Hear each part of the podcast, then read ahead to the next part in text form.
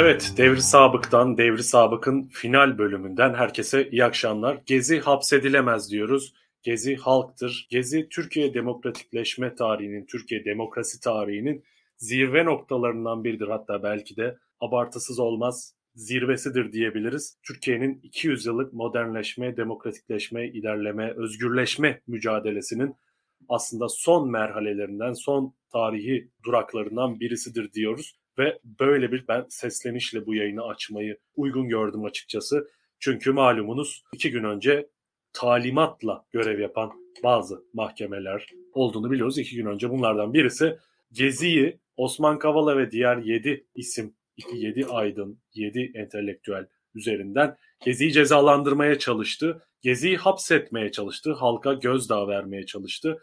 Fakat bunun işlemeyeceğini tabii ki biliyoruz çünkü milyonlar Gezi'deydi. Gezi bir semboldü sadece.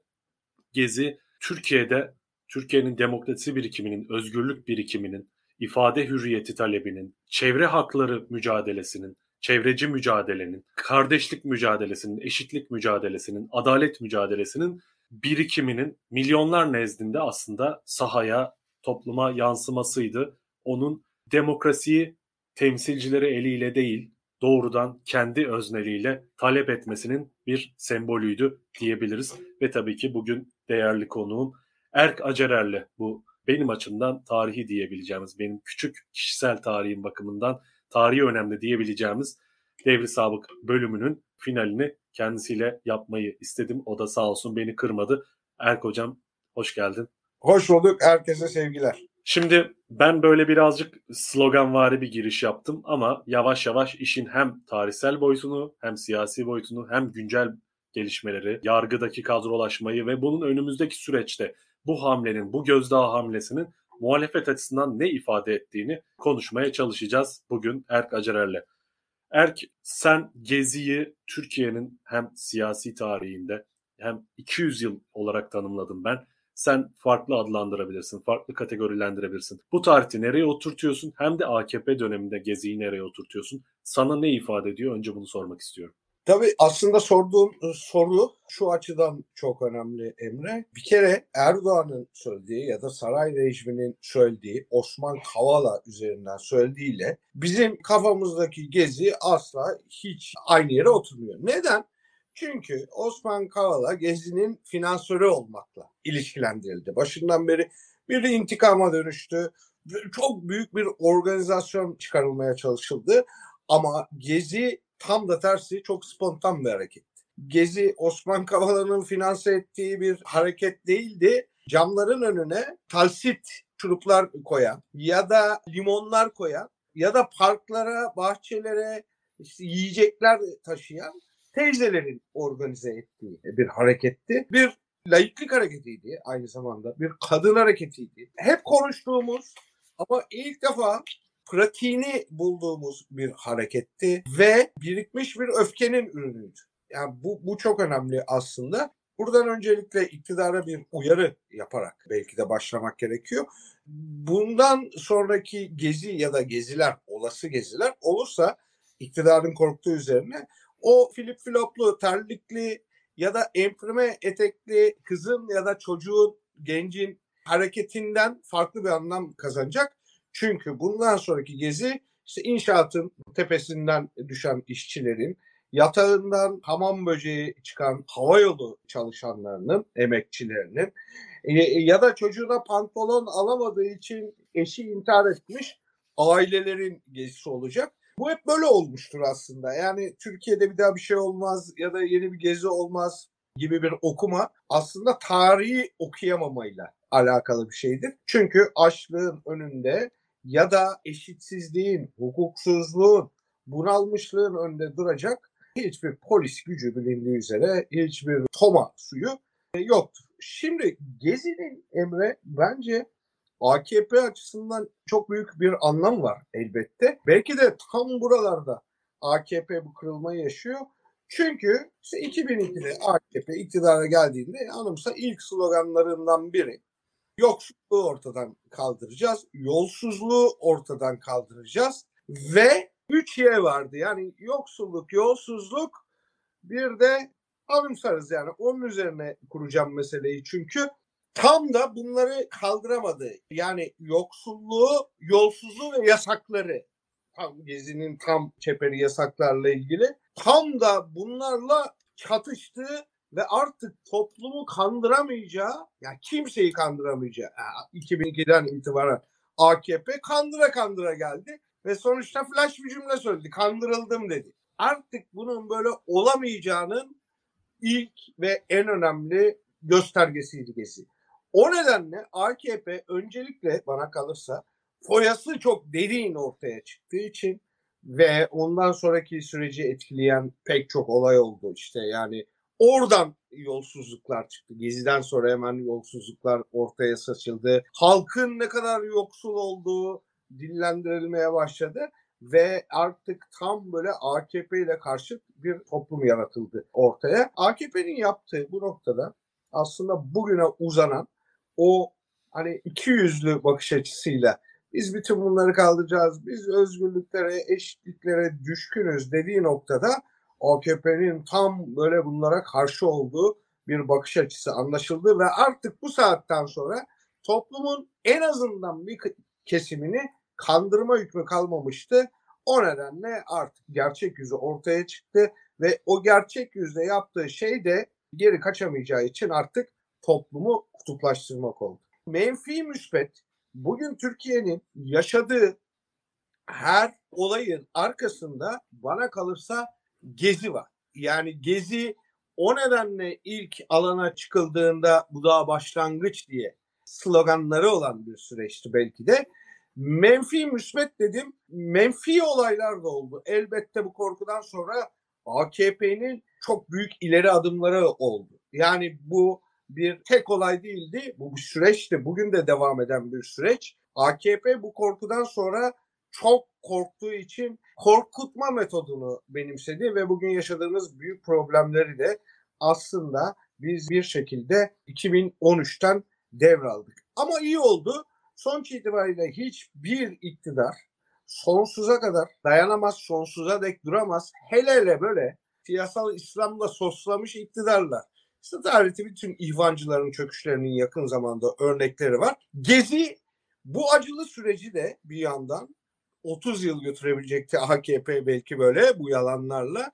Gezi bu sürece de acılı sancılı da olsa bir ket vurdu. O nedenle evet senin de söylediğin gibi e, Türkiye tarihinin yani bu toprakların gerçekten en önemli olaylarından biri, en spontan olaylarından biri, en umut vadeden olaylarından biri. Bugün toplumda bunca otoriteye, bunca baskıya, bunca inatlaşmaya rağmen hala bir nebze umudumuz varsa e, yeniden yapabileceğimiz, yeniden yapılabileceği anlamında şekillenen bir umuttur bu. O nedenle de elbette yani çok önemli ve çok başımızın üstünde taşıdığımız bir harekettir Gezi. Evet, senin de özetlediğin gibi aslında yolsuzluk, yoksulluk ve yasaklar vurgun çok önemliydi. Onun tarihsel dönüşüm içerisinde aslında bu şekilde iktidara gelirken bu vurgulara ihtiyaç duyup tam aksine bir süre sonra özellikle de geziyle iyice makyajı döküldükten sonra bir yolsuzluk, yoksulluk ve yasaklar iktidarına dönüşmesinin tarihsel çerçevesini kısaca anlatmaya çalışmak istiyorum. Ben neden gezi oldu ve geziden sonra neden hiçbir şey eskisi gibi olmadı? Evet gezi başarıya ulaşmış, hedeflerini gerçekleştirebilmiş bir hareket değil ancak iktidar açısından artık baş aşağı gidişin en önemli dönüm noktalarından birisi oldu. Tam da bu nedenle bugün zaten Gezi ile üzerinden 9 yıl yaklaşık 9 yıl geçmiş olmasına rağmen Gezi ile hala hesaplaşmaya çalışıyor. Gezi üzerinden hala gözdağı vermeye çalışıyor. Gezi üzerinden hala bir düşman algısı yaratarak bununla savaşmaya çalışıyor diyebiliriz. Neden bu kadar önemli iktidar açısından? Yani muhalefet, muhalifler Gezi'den sonra yaşanan daha yoğun baskıcı otoriterleşme süreci nedeniyle bir demoralizasyon süreci yaşamış olsa da aslında iktidara baktığımızda tam aksine iktidar açısından en korkunç senaryo olduğunu, yaşadığı en korkunç deneyim olduğunu söyleyebiliriz. 15 Temmuz'un 15 Temmuz darbe girişiminin kendisinin iktidar açısından bu kadar korkutucu olmadığını, aksine hedeflerine ulaşmak için önemli bir araç olarak kullanıldığını görüyoruz. Ama 9 yıl geçmiş olmasına rağmen uydurma davalarla hiçbir hukuki dayanak olmaksızın hala belli seçilmiş özneler üzerinden halka bir gözdağı vermeye çalışıyor. Bu dava özetinde şunu söyleyebiliriz. AKP rejimi, saray rejimi halkla hesaplaşıyor. Aslında kendisi halkın bir kısmını zaten vatandaşı olarak kabul etmiyordu. %50 diyordu Gezi'de. %50'yi evde zor tutuyoruz diyordu. Diğer %50'yi de artık vatandaş olarak kabul etmediğini aslında ilan etmişti. Sizi baskıyla yavaş yavaş tasfiye ederek, sindire sindire, boyun eğdirerek bu rejime tabi kılacağız. Sizi kılamazsak çocuklarınızı kılacağız demekti aslında o. Ve şu an o %50 ile açıkça hesaplaşma ve savaş halinde fakat artık rakamlar değişti, sayılar değişti, oranlar değişti. %50 ile değil çok daha büyük bir toplum kesimiyle, halk kesimiyle savaşmak durumunda kaldığını görüyoruz. Şimdi yolsuzluk, yoksulluk ve yasaklarla mücadele başlayan o uzlaşmacı, ılıman hegemonya süreci 2002'de aslında bu süreci 12 Eylül'le başlatmak doğru olabilir. 12 Eylül Türkiye'de bir dünyadakiyle paralel olarak bir neoliberal dönüşüm, dönüşümün başlangıç süreciydi. Türkiye'de yeni bir evreye girildi. Fakat bir türlü istikrar sağlanamadı. 80'leri biliyoruz. Hem terör dönemi, 90'lar sürekli siyasi ve ekonomik krizler dönemi ve bir türlü istikrar sağlanamayan bir süreçti.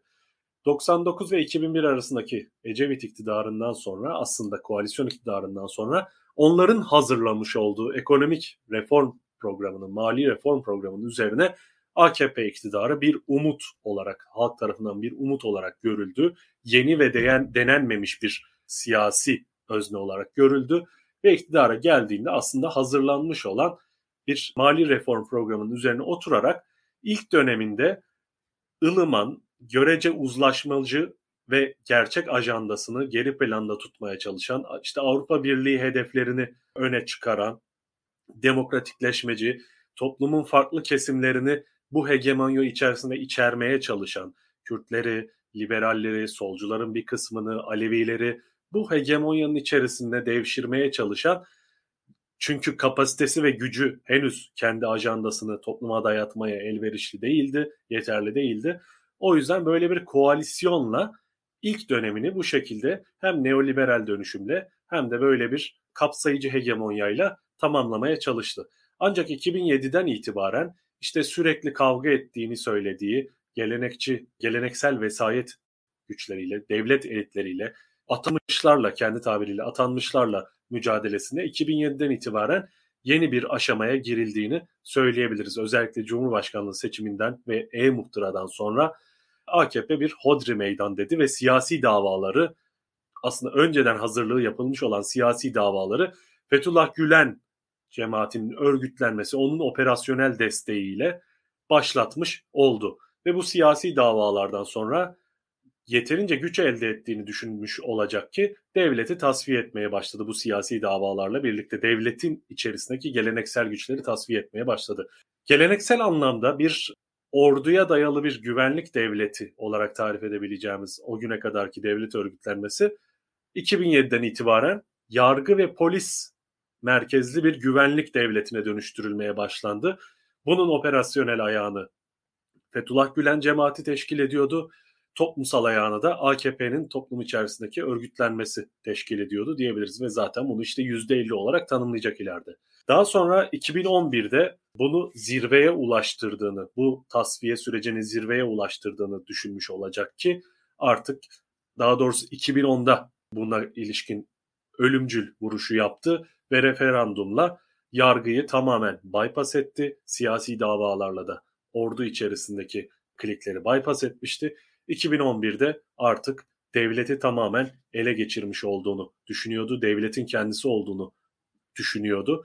Fakat bu birikim, bu hamle karşı refleksinde doğur, doğurmaya başladı ve AKP aslında bunu öngöremedi. Bu öngörülebilir bir şey de değildi. O biriken alttan alta biriken dip dalgası enerji kendisini artık bir son damlaya ihtiyacı vardı. Bardağı taşıracak son damlaya ihtiyacı vardı. 2013'te Gezi Haziran ayaklanmasıyla o yıllardır birikmekte olan ve 2007'den itibaren yavaş yavaş artık uzlaşmacı hegemonyanın terk edilip tahakkümcü hegemonyaya geçilmiş olmasıyla birikmekte olan toplumsal enerji, o potansiyel enerji Gezi ile kendini kinetik enerjiye dönüştürdü ve artık dışa vurdu diyebiliriz. Buraya gelen süreçte hem katliamları hem 2007'den itibar 2010'lardan itibaren artık AKP'nin yüzünü emperyal heveslerle, ne Osmanlıcı stratejilerle Orta Doğu'ya dönmeye başlaması, mezhepçilik yapmaya başlaması, Orta Doğu sermayesini Türkiye'ye davet etmeye başlaması, kentsel alanları yine bu strateji çerçevesinde dönüştürmeye başlaması, Orta Doğu sermayesinin Türkiye'de hakim olmaya başlaması ve inşaat sektörüne ak- akıtılan muazzam bir sermaye. Ben artık e, bu noktadan itibaren ilk dönemdeki uzlaşmacı böyle kapsayıcı görünmeye çalışan hegemonyanın ve o neoliberal politikaların yerini tamamen artık bir otoriter, otokratik devlet, otokratik iktidar anlayışının ve mafya iktidarının almaya başladığını düşünüyorum. Dolayısıyla 2010'lardan itibaren ortaya çıkan şeyin artık bir tabiri caizse bir Quasimodo'ya, bir eciş bücüş bir ucube bir sisteme dönüşmeye başladığını tam bir kurumların tasfiyesiyle, hukukun tasfiyesiyle bir mafya iktidarının dönüşmeye başladığını düşünüyorum. İşte bu birikim, bu mezhepçiliğe, çevre katliamlarına, antidemokratik uygulamalara, laikliğin tasfiye edilmesine, kimlik politikalarına yönelik, dinselleştirme politikalarına yönelik tepki Gezi'de dışarı çıkacak bir kanal buldu ve barajı parçalayıp onun üstünden geçti ve orada AKP hegemonyası çatladı diyebiliriz. Gezi bu anlamda aslında ne devletin ne siyasi iktidarın öngörüm, öngörmediği ölçüde büyük bir tarihsel direnişti. Zaten bu yüzden de bir süre geri çekilmek zorunda kaldı. Taksim'i ve kent meydanlarını halka terk etti. Bu deneyimlenmemiş bir şeydi. Böylesine kitlesel bir mücadele karşısında nasıl bir refleks göstereceğini bilemedi. Ne siyasi iktidar ne de devletin geleneksel aklı diyebiliriz. Ve Gezi tabii ki bir dönüm noktası oldu. Gezi sonra iki yıllık bir tabiri caizse fetret dönemi yaşandı AKP açısından ve 2015'te iktidardan düştü bir Haziran seçimiyle 7 Kasım'da tekrar iktidara geldi. Ara, pardon 7 Haziran seçimiyle iktidara düştü ve 1 Kasım seçimiyle aradaki terör dönemiyle tıpkı Sedat Peker'in itiraf ettiği gibi bilinçli yaratılmış, yaşatılmış olan bir terör dönemiyle yeniden iktidara geldi ve bundan sonra zaten çığ gibi büyüyen bir otoriterleşmeyle o günden beri karşı karşıyayız. İşte Gezi aslında dökülmekte olan AKP'nin dökülmekte olan 2007'den itibaren dökülmekte olan makyajını tabiri caizse yüzüne bir kova kova su dökerek tamamen artık alaşağı etmiş oldu.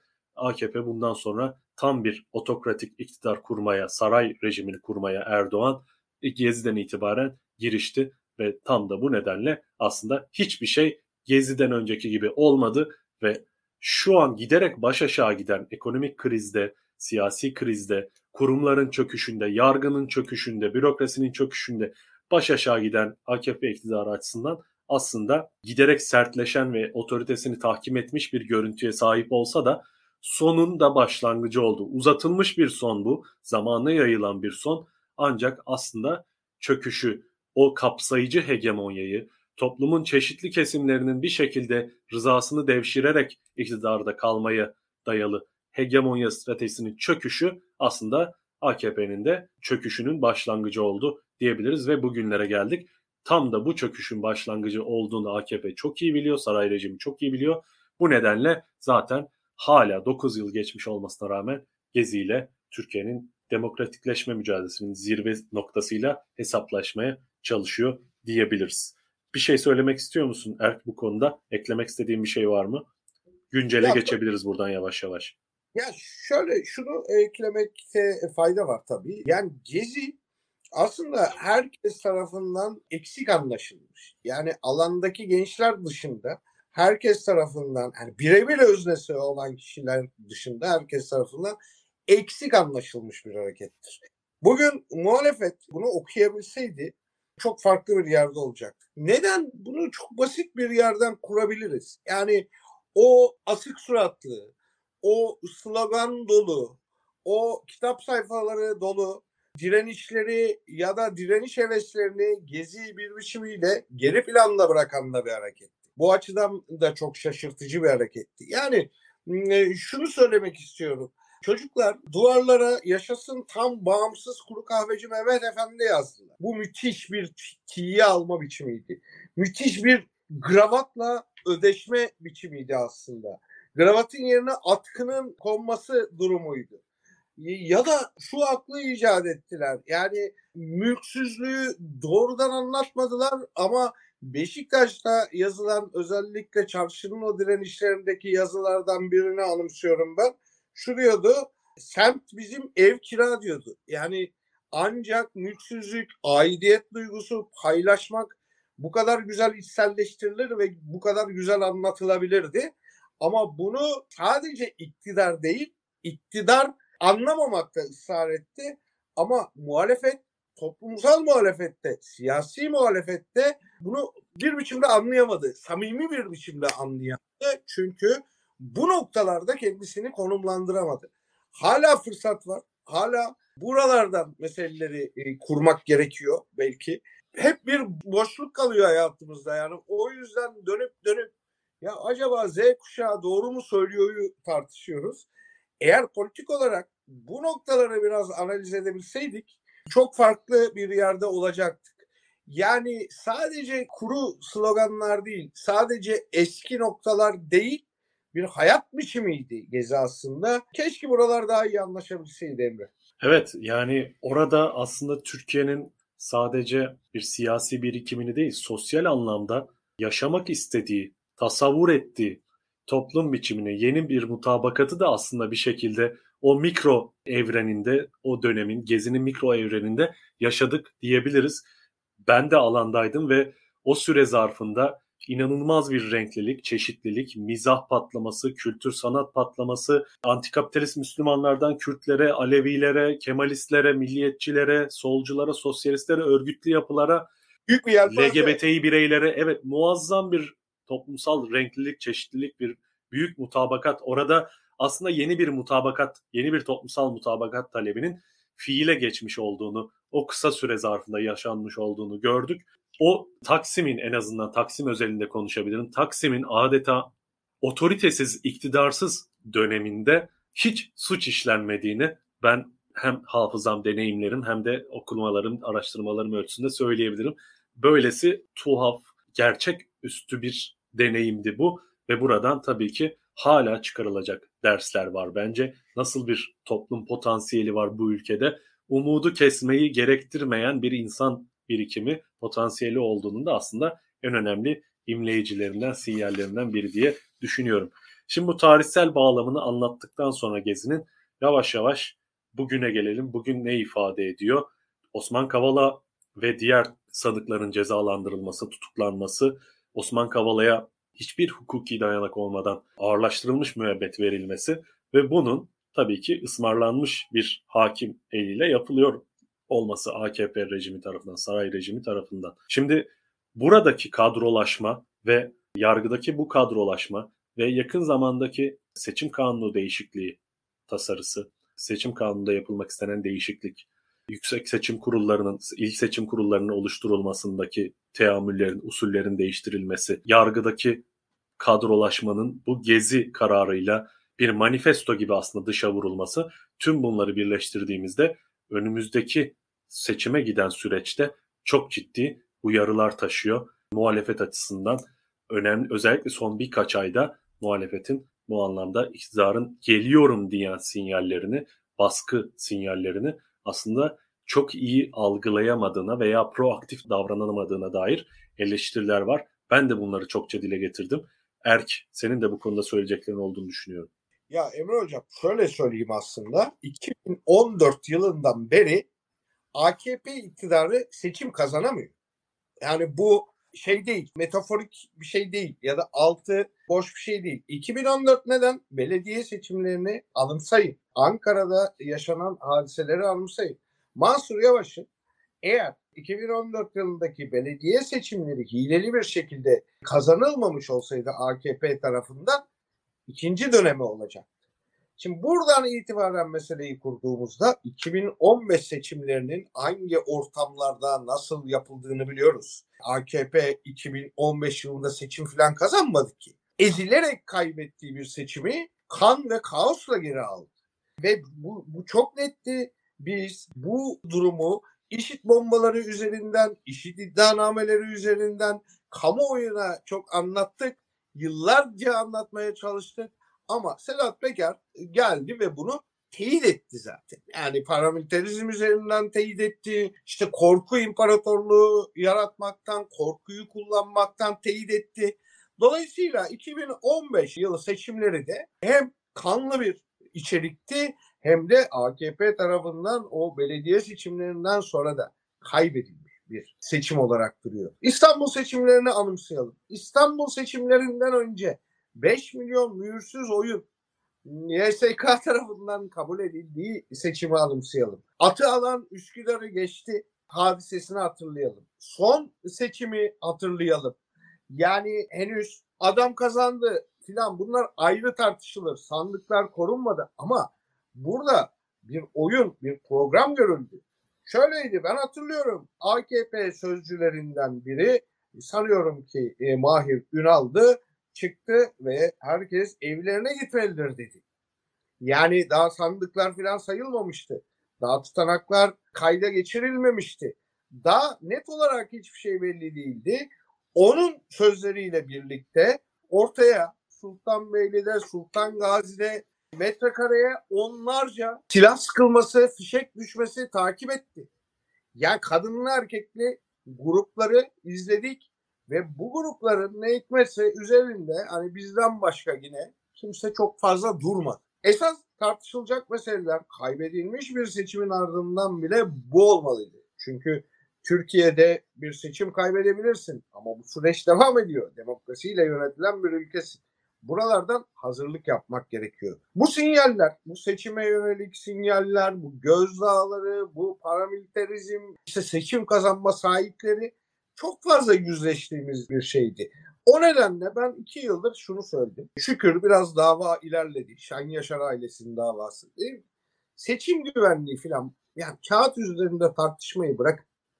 Gidip Urfa'da Şen Yaşar ailesinin yanına oturmaktan ve seçimi bu güvenlik ya da bu güvensizlik problemiyle ele almaktan geçer. Tekrar ve tekrar söylediklerimin arkasında hep durdum. Bu insanı biraz şey yapıyor. Kötü yapıyor ve şu söyleniyor size.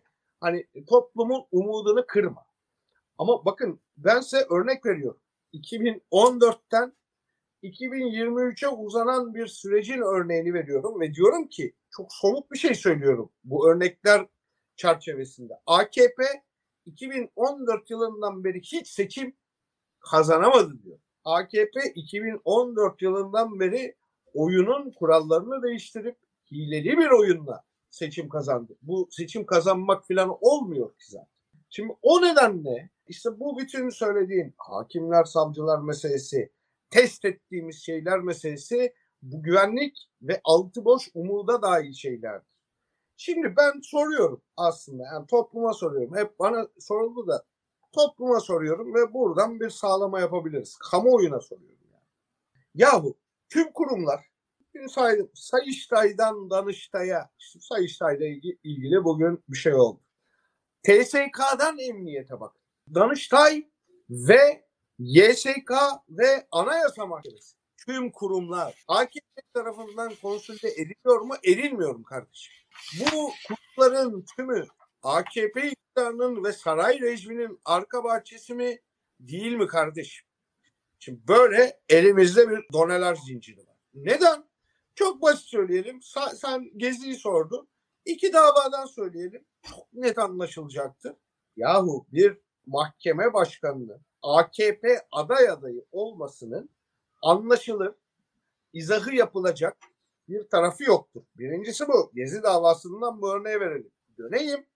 Kobane davasından bir örnek vereyim Emre. Yani Kobane bak bunlar toplumun hani o anlattık ya 2014'ten bugüne gelen süreci. Bunlar toplumun kırılma noktalarındaki çok büyük, çok önemli davalardı. Eğer bu davaları anlayamazsak, eğer bu davaları yeterince ifade edemezsek zaten meseleyi kaybettik. Şunu topluma anlatamadık bakın. Şu rasyonel gerçekliği aktaramadık topluma. Ya yine burada sahte bir iddianame var. Tamam mı? Acayip Kobane davasından söz ediyorum. Sahte çakma bir iddianame var. Bana kalsa ya da bir hukuk devletinde Kobane nereden başlatılmalı diye sorulsa bana göre bu işin tek cevabı var.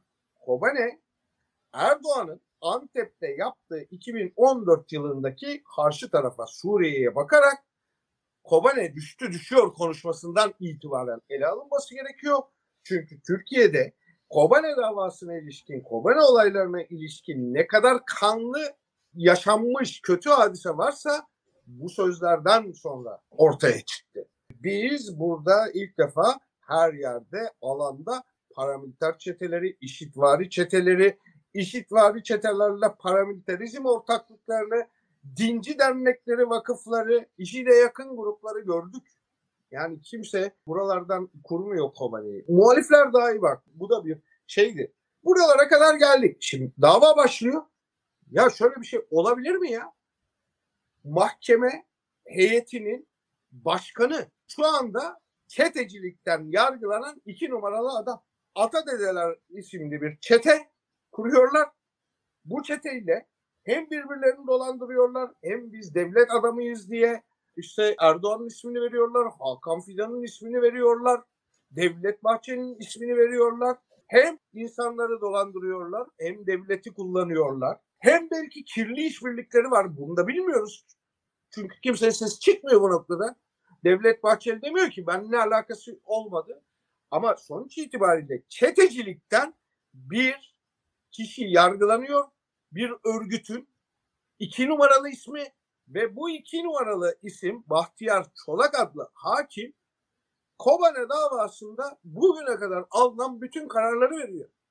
Yani şimdi hocam hani buradayken işler tüm bu dosyaları asbel kader okuyorken, biliyorken, takip ediyorken bunun üzerine seçim sandığıyla ilgili daha önce çok kötü AKP pratiklerim varken ve tam da bu pratiklerin üzerine AKP hakimler ve savcılar üzerinden meseleyi kuruyorken şimdi şu laf havada kalıyor ve bana göre hiçbir şey ifade etmiyor.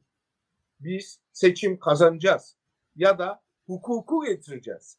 İfadeleri çok net ifadeler değil. Çünkü bunun karşısında bundan önce bu bir biçimde becerilemedi. Bu sefer nasıl becerilecek sorusunu sormak gerekiyor. Bu soru sorulmadığı sürece yani o yüzden hani testi düşmeden uyarıları yapıyoruz. Bu soru sorulmadığı sürece her şey anlamını yitirmiştir. O nedenle dikkat edersen belki ben bu Cumhurbaşkanlığı tartışmalarına falan en az giren isimim. Çünkü bizim bu isimlerden önce halletmemiz gereken devasa bir problem. Devasa bir problem var. Türkiye'de hukuk bitmiş. Türkiye'de demokrasi bitmiş. Sen suçlusun diyor. Tamam Sen suçlusun diyor. Bu suçun altyapısını da kişisel olarak kuruyor. Beni iktidardan düşüreceklerdi diyor. Altyapısında da psikolojik bir takım şeyler söyleyebilirim. Ben bunca suç işledim, bu suçların cezasını çekeceğim, cezaevlerinde yatacağım yıllarca falan öyle şeyler var kafada. Ve buralardan kurup ya masum olduğu kanıtlanmış, defalarca kanıtlanmış, yani dosya olmadığı kanıtlanmış Selahattin Demirtaş'tan Osman Kavala'ya kadar pek çok insanı içeride tutuyor. Ve toplumun bir kesimine de bunu yani demokratım diye kendini geçinen bir kesimine de bunlar teröristtir diye yediriyor. Tamam mı? Şimdi burada topyekun bir rahatsızlık hali var. Bu rahatsızlığı aşmak gerekiyor. Bu rahatsızlığı anlatmak gerekiyor. Bu rahatsızlığın üzerine gitmek gerekiyor. Şunu görüyoruz Emre yani şimdi Mücella abla canımız ciğerimiz bizim tamam Biz Mücella ablayı çok severiz. Neden çok severiz? Gezi direnişinden itibaren say. Valide Bağı, ondan sonra Kuzey Ormanları direnişleri her hukuksuzlukta Mücella Yapıcı, Can Atalay var. Dolayısıyla bunlar bilakis Türkiye'nin en Türkiye'yi düşünen vatan hainliğini bir kenara koy. Yerli ve milli. Yani gerçek yerli ve milli değerler aranacaksa bu insanlardır. E şimdi bir de tamam biz seviyoruz. Mücella Yapıcı'yı seviyoruz. Can Atalay'ı seviyoruz. Hepsini seviyoruz da kardeşim şimdi muhalefette şöyle bir şey değil ki bir dava var. Hengame gibi, heyla gibi yapılmak istenen bir dava var. E peki tamam Mücella ablanın suçu yok. E, Osman Kavala'nın ne suçu var kardeşim? Neden çok fazla biz mesela bu isimle ilgilenemedik şimdiye kadar? Bu aslında kalabalığın, bu kitlesel tepkilerin bundan kaç senedir Osman Kavala cezaevinde? İlk zamandan beri verilmesi gerekmiyor mu? Verilmesi evet. gerekiyor. O nedenle biraz hepimiz aslında dönüp kendimize bakmak durumundayız. Yani buralar çok karışık, çok karmaşık ve insanların kızdığı alanlar size. Ama artık bana göre bunları konuşmanın hepsinin zamanı geldi. Ya ben yurttaş olarak değil mi? Bak, gazeteci, gazeteci hepsini bırak. Bir yurttaş olarak şu soruyu soruyorum ya. Ya AKP'yi tamam sandıkça tayınacağız. Oylar belli. Düşüyor. Evet bunun bir matematiksel karşılığı var. Ama sosyolojik karşılığını ben nasıl alacağım kardeşim bunu? Çünkü ben bu konuda hep tatsız deneyimler yaşadım ya. Yurttaş olarak oyum eksik sayıldı. Karşı taraftaki rakibin oyu fazla sayıldı. Seçim sandığının başında her seferinde hileler çıktı. Her seferinde kan dökülmek istendi. Oylar sayılırken Anadolu Ajansı çıktı manipüle etti. Anadolu Ajansı'nın manipülasyonundan sonra Dedi ki YSK seçim bitmiştir dedi. Üstüne Cumhurbaşkanı çıktı atı alan Üsküdar'a geçti. Bu kırılmayı nasıl önleyeceğiz? Benim bütün derdim bu. Yoksa herkes görüyor evet AKP sefil halde. Daha da beter olacak yani. Ama AKP'nin gitmesi için bu toplumsal refleksle beraber bir başka şeye ihtiyaç var. Çünkü şu tanımı yapalım artık. İster yapalım ister yapmayalım. Bu İslamcı faşist bir iktidar. Gözü dönmüş, hiçbir kuralı dinlemek istemeyen, hiçbir seçimi sonucuna uymak istemeyen, hiçbir insanın, hiçbir kitle örgütünün söylediklerine, tepkilerine, eleştirilerine aldırmayan bir junta. Tam junta yani. O yüzden hani sadece biz bu cuntayı sandıktan yeneceğiz meselesi bana çok da geçmiş deneyimlere de bakarak çok da sağlıklı bir tepki, tavır gibi gelmiyor açıkçası. Şimdi tam bununla ilgili aslında bugün bir iki dünden beri daha doğrusu iki önemli gelişme oldu. iki grup toplantısında Kılıçdaroğlu ve Meral Akşener. Şimdi daha önce de aslında yüksek perdeden, yüksek tondan böyle yüksek profilli çıkışlar yapıyorlardı. Özellikle son birkaç aydır gündem belirleme kabiliyetini, gücünü yitirmiş olmasına rağmen yazdan beri özellikle Sedat Peker'in ifşalarından sonra hükümet bir felç geçirdi, bir kriz yaşadı. O dönemde çok başarılı bir şekilde aslında gündemi, siyasi ajandayı domine edebiliyordu. Muhalefet fakat birkaç aydır kayde, kaybetmişti. Şimdi tekrar geçmiştekine benzer yüksek çıkışlara hatta tarihi diyebileceğimiz çıkışlara bunun da nedenini açıklayacağım. Kılıçdaroğlu şöyle bir çıkış yaptı dün grup toplantısında. Ben artık kavga edeceğim önümden çekilin dedi. Şimdi bunun arkası gelecek mi gelmeyecek mi? Kavgadan neyi kastediyor? Nasıl bir mücadele örgütleyecek? Aman durun sakin olun seçimi bekleyin halledeceğiz siyasetinin aslında işe yaramadığını, yaramamakta olduğunu, iktidarın giderek dozu yükselteceğini, sertleşeceğini artık kabul eden bir anlayış mı var? Yani tabii ki şunu demiyorum ben şu an. Karşımızda dört başı mamur bir zor aygıtı var, bir silahlı kuvvet var hadi çıkalım sokaklarda, barikatlarda değil. Bu iş böyle olmaz. Fakat siz seçimle sandıktan çıkardığınız sonucu koruyabilmek için önemli bir kamusal, bir kamuoyu mobilizasyonu, bir toplumsal mobilizasyon ve irade yaratmanız gerekiyor. Bu iradeyi yaratmak için de ona göre siyasetler izlemeniz gerekiyor. Güç vaat etmeniz, değiştirebilme iradesi göstermeniz gerekiyor. Şimdi Kemal Kılıçdaroğlu bu anlamda Gezi kararından sonra ben artık yoksullar için kavga edeceğim, işte karanlıkta kalanlar için kavga edeceğim, ezilenler için kavga edeceğim vesaire. Önemli aslında tarihi diyebileceğimiz bir konuşma yaptı ama bu konuşmanın arkasının gelmesi önemli. Bir de bugün Meral Akşener grup toplantısında açıkça ya istibdat ya hürriyet dedi. Topçu kışlasını yıkanların devamıyız dedi. Aslında 1908'e hareket ordusuna Mustafa Kemal'in Balkanlardan gelip Selanik'ten gelip İstanbul'da düzeni tekrar, asayişi tekrar sağlamasına 31 Mart ayaklanması sonrası asayişi tekrar sağlamasına gönderme yaptı. Bizim modernleşme sürecimiz Gezi bunun bir parçası da Gezi'ye sahip çıktı ve modernleşme sürecimiz ta buralardan başlar dedi. Kökleri buraya gider dedi. Topçu Kışlası göndermesinin nedeni de tabii ki Gezi ile olan bağlantısıydı. Şimdi bu Türkiye'de devlet merkezli her şeyin tüm sosyal, kültürel, siyasal fenomenlerin her şeyin ölçütünün, değerlendirme aygıtının devlet olduğu, devlet fikri olduğu bir siyasi kültürde, gelenekte merkez sağı temsil etme iddiasında olan ve milliyetçi gelenekten gelen bir liderin böylesine bir ya istibdat ya hürriyet çıkışı yapması bence tarihsel açıdan bir virgül diyebileceğimiz önemde bir çıkış. Şimdi iki liderden de böyle bir önceki tavırlarına nazaran daha radikal diyebileceğimiz çıkışlar geldi. Bunları nasıl değerlendiriyorsun? Şu soruları sormak gerekiyor elbette. Şu eleştiriyle beraber tabii ki. Ya biz muhalefetten özellikle dostuz yani önce bunu söyleyelim. Bir beklentisi olmayan bir yere kimse konuşmaz da yani. Mesela ben Ümit Özdağ ile ilgili bir yorum yapmamaya imtinayla kaçınıyorum. Ya da MHP'ye tepki gösteriyor. Ama bu e, yapılan şeyler olumlu eleştirel yaklaşımlardır. Bir kere şu artık toplumun her kesimini sıkıyor ki Gezi'de biz son iki günde bunu gördük. Şimdi kardeşim bir slogan atmayın. Tamam mı? Yeter artık yani. Tamam Yani biz de biliyoruz ki bu ülkede faşizm var evet yani. Faşizm iki faşizmi tanımlamayın kardeşim. Tamam Hani bu moda bir dizi var gibideki gibi. Ya yaşadıklarımız yetmiyor mu bir de siz anlatıyorsunuz kardeşim yani. Tamam bir de sizden dinliyoruz yani.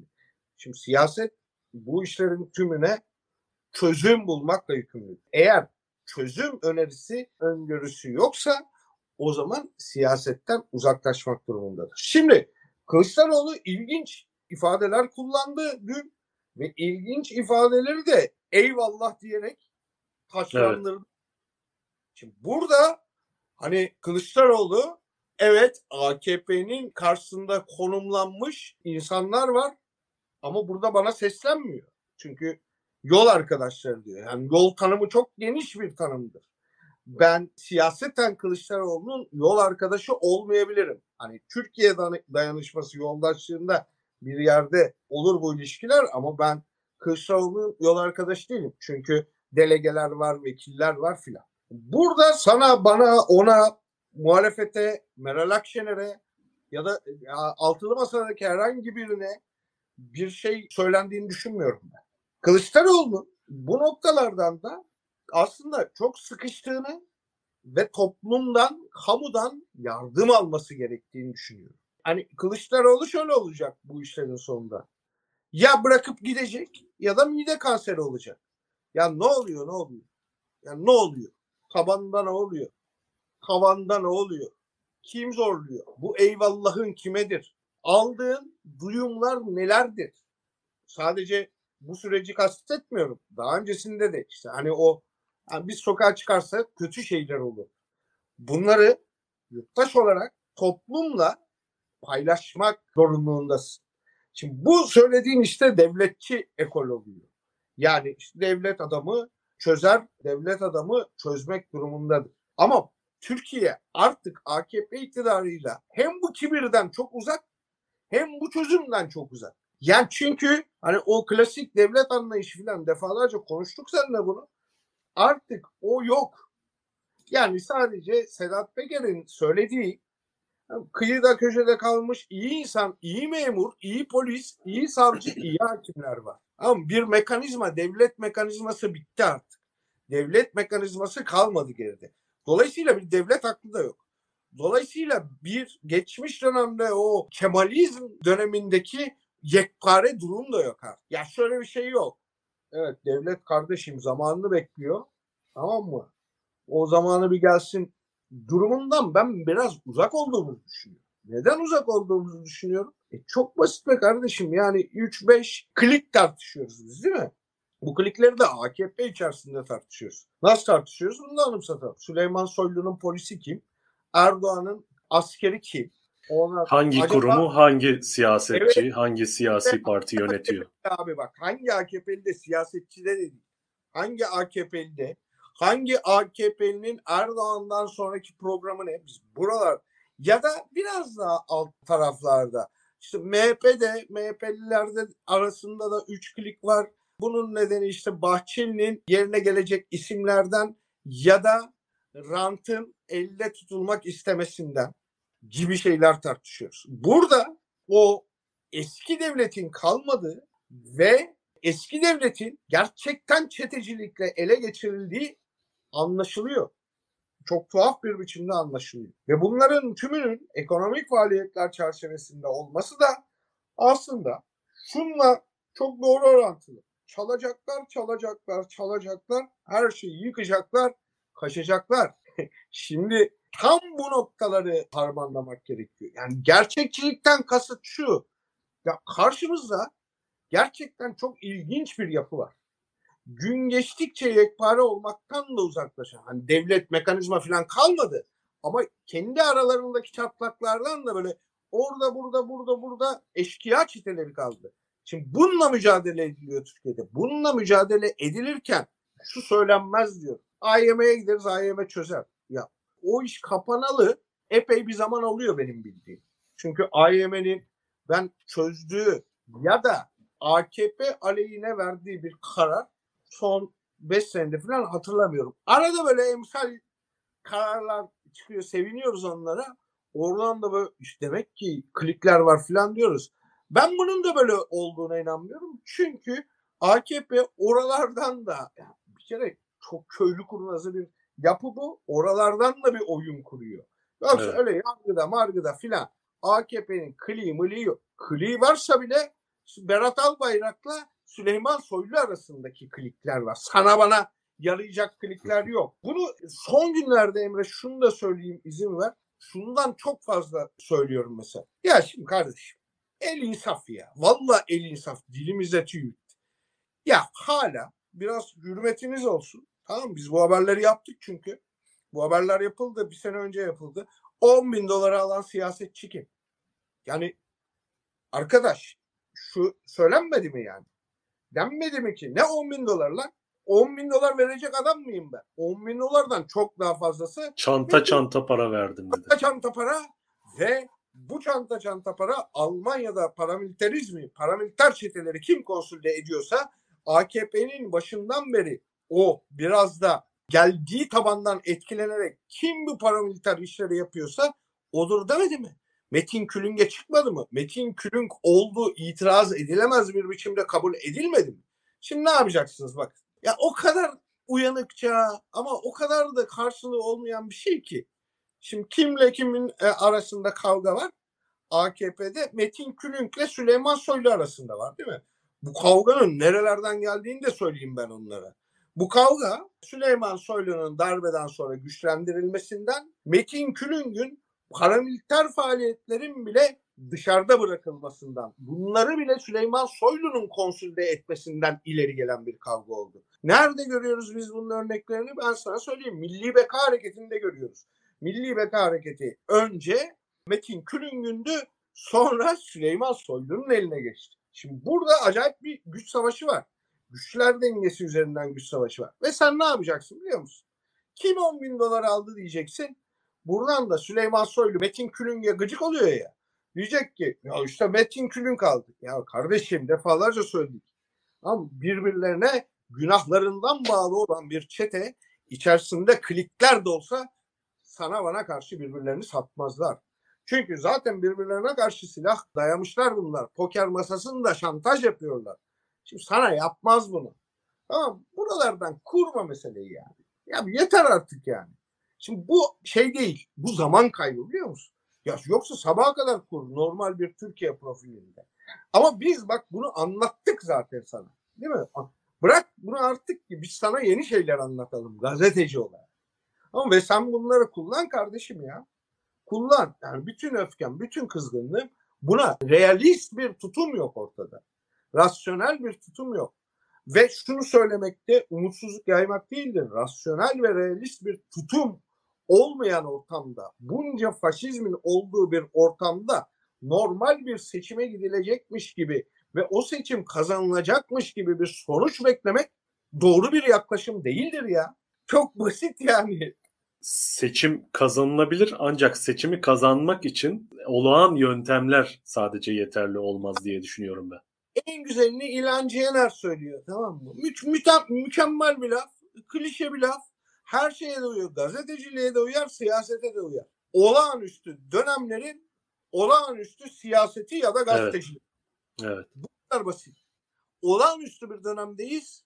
Ama olağanüstü bir dönemde Norveç seçimi gibi bir seçim beklemek doğru bir yaklaşım değil. Yani bunu beklemiyorsa dahi muhalefet bu gündemi, bu ajandayı kitlesel kamusallaştırması gerekiyor. Yani kulislerden Öyle. örgütlenebilecek bir şey değil bu. E ya bir de endişeni söyle. Yani bu yükü seninle alman, yani Kılıçdaroğlu'na söylüyorum, siyaset önderlerine söylüyorum. Bu yükü seninle alman doğru bir şey değil ki. Çünkü senin açından da doğru bir şey değil. Günün sonunda herkes sana kızıyor. Yani AKP'yi de bırakıp sana kızıyoruz.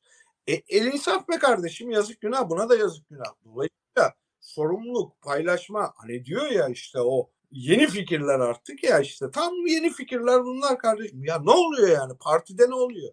Türkiye'de ne oluyor? Şöyle zaten şunu görebiliyoruz ki biz elinden geleni yapıyorsun Kılıçdaroğlu nezdinde söylüyorum. Kılıçdaroğlu çok iyi niyetle çalışan bir siyasetçi. Bütün eleştirileri bir kenara bırakalım. Ama yeterli değil. Yanlış kurulan bir oyun var burada çünkü. Hileli bir oyun var. Bu hileli oyunu da bir kişi, iki kişi ya da gizemli ruh halleriyle bir grup alt edemez. Alt etmesi mümkün değildir.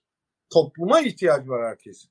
Ben aslında hep şunu söylüyorum. Senin vurgularınla da aslında paralellik arz ediyor. Karşımızda normal hukuk devleti normlarına göre hareket eden bir iktidar yok. Dolayısıyla her türlü gayrimeşruluğa ihtiyaç duyduğu takdirde ve gerekli kapasite ve araçlara sahipse başvurabiliyor. AKP'yi geleneksel yöntemlerle, işte olağan yöntemlerle, hukuki normlarla, efendim anayasayı işaret ederek, yasaları işaret ederek dizginlemek, sınırlamak, sorumluluklarını hatırlatmak mümkün değil. Çünkü kendi çıkardığı yasaları dahi uygulamayan bir iktidarla karşı karşıyayız.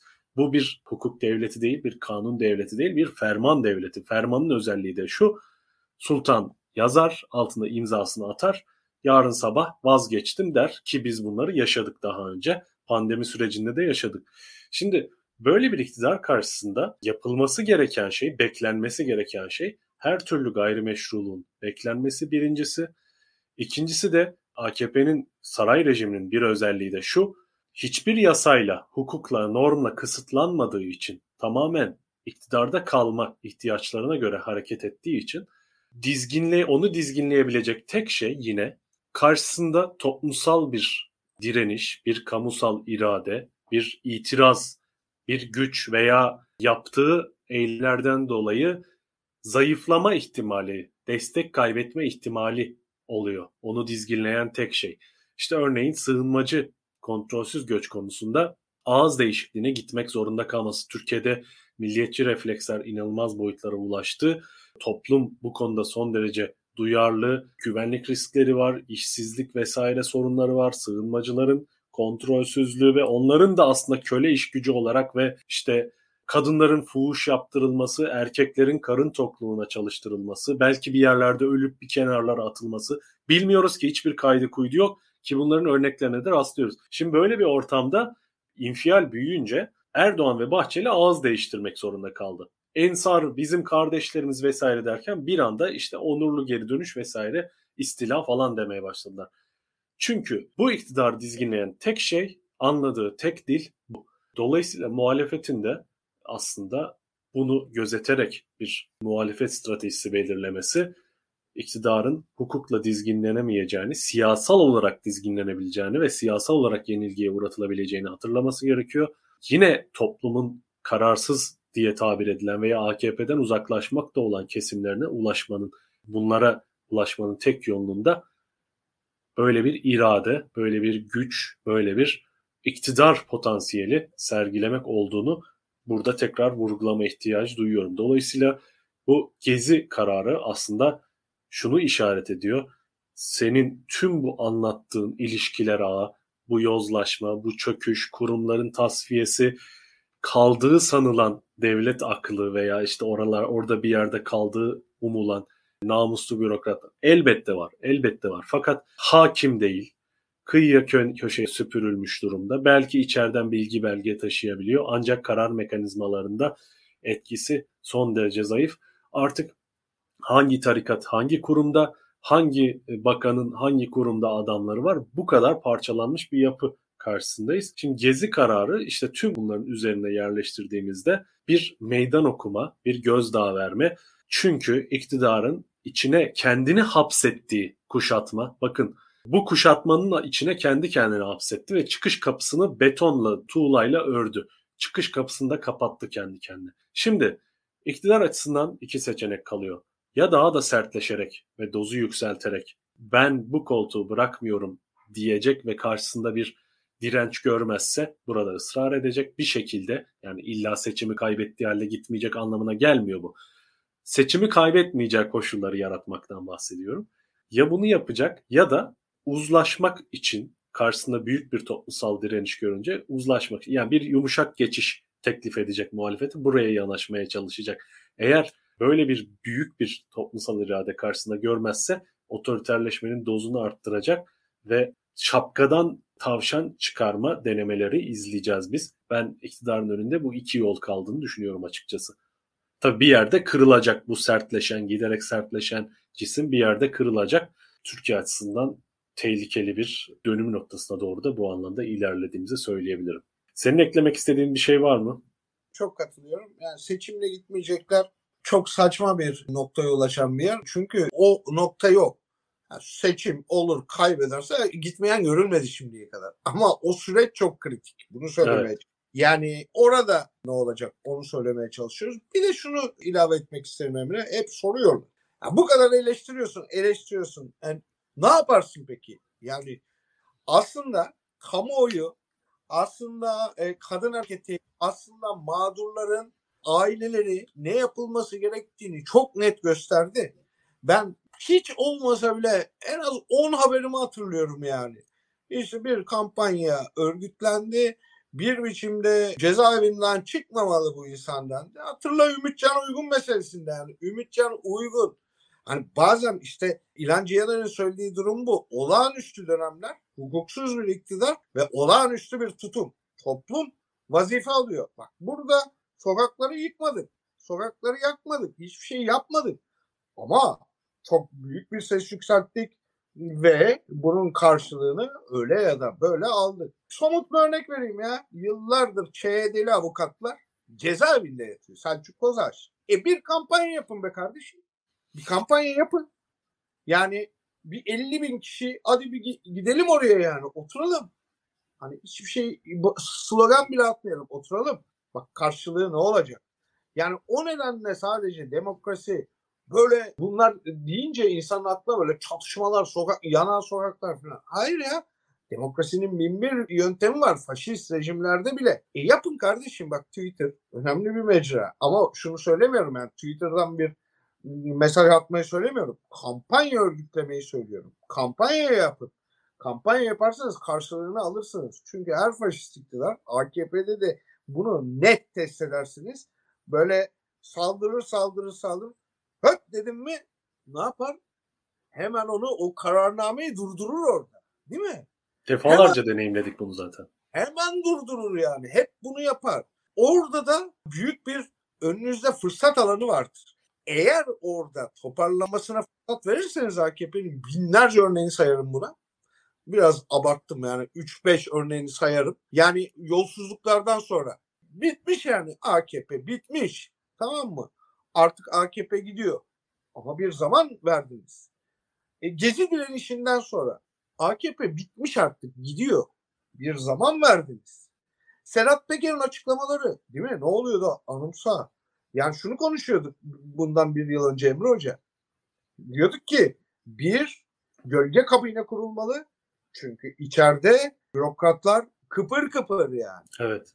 Bürokratlar AKP'ye bağlı değil, size bağlı artık. E yine zaman verdiniz yine gitti. Şimdi dolayısıyla siyasetin görevi budur biraz da. Yoksa bak şeyden de söz etmiyoruz değil mi? Sokak eylemi bilmem ne o hiçbirinden söz etmedik. Kampanya dedik, güven dedik, ayaklarının üzerine basmak dedik filan dedik yani. Yoksa yani ya şundan artık ben sıkıldım. Çok açık söyleyeyim, isim vererek de söyleyeyim. Özgür Özel'in bağırmasından sıkıldım arkadaşlar. Tamam. Seyit Torun'un faşizmi tanımlamasından sıkıldım. Faik Öztürk'ün hukuksuzluğu tanımlamasından sıkıldım arkadaş. Ben de tanımlıyorum. Beni bırak sokakta insan da tanımlıyor bunu. Ya tanımlama kardeşim bana yani. Faşizmi ben biliyorum. Siyasi faşizmi de biliyorum. Senden de iyi biliyorum. Ya da bağırma. Tamam mı? Bana hani dosya çıkaracaktın. Nerede dosyalarınız nerede? Dosya çıkarıyordunuz ya bize. Yolsuzluk dosyaları. Mitingler yapıyordunuz ya. Nerede mitingleriniz? E bağıralım ben de bağırayım. Ben slogan atarım abi. Hep, hepsinden iyi atarım. Bak az önce söyledim ya Gezi'deki sloganlardan atarım hem de. Z kuşağı gibi atarım. Kendim otururum. Hani bulurum öyle de atarım yani. Ama bu değil artık abi. Bu değil. Başka bir kırılma noktasındayız. Evet, devri sabı adına yaraşır bir programla bitiriyoruz ama şöyle de bir yani bir tarihe küçük bir not düşmüş olduk diye umuyorum kendi adıma. Bir seri yaptık burada. Farklı bir formatta devam edeceğiz devri sabıka. Ama umarım adına yaraşır bir şekilde Türkiye'nin daha demokratik bir şekilde yeniden kuruluşunda, Türkiye'de Cumhuriyet'in ayağa kaldırılışında, hukuk devletin aya hukuk devletin ayağa kaldırılışında, özgürlüklerin ayağa kaldırılışında bir arınmaya ihtiyacı var. Bu arınmanın adına aslında eskiler devri sabık demişler.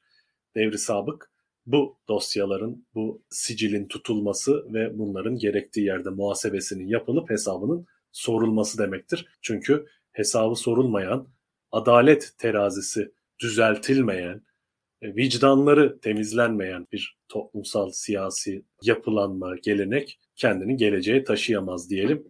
Devri Sabık umarım burada küçük bir nokta dahi olsa, bir toz zerresi dahi olsa bu program serisiyle katkı sunabilmişizdir diye umuyorum. Erk Acerer bugün konuğum oldu. Onunla aslında ilk programlardan birini yine onunla yapmıştık. Son programı da yine onunla yapmış olduk. Umarım keyifli bir program olmuştur. Bizi izlediğiniz için teşekkürler. Erk Acerer ağzına sağlık. Devri Sabık'a son veriyoruz. Yeni programlarla, yeni formatlarla karşınızda olacağız diyelim. Şimdilik kendinize iyi bakın. İyi akşamlar.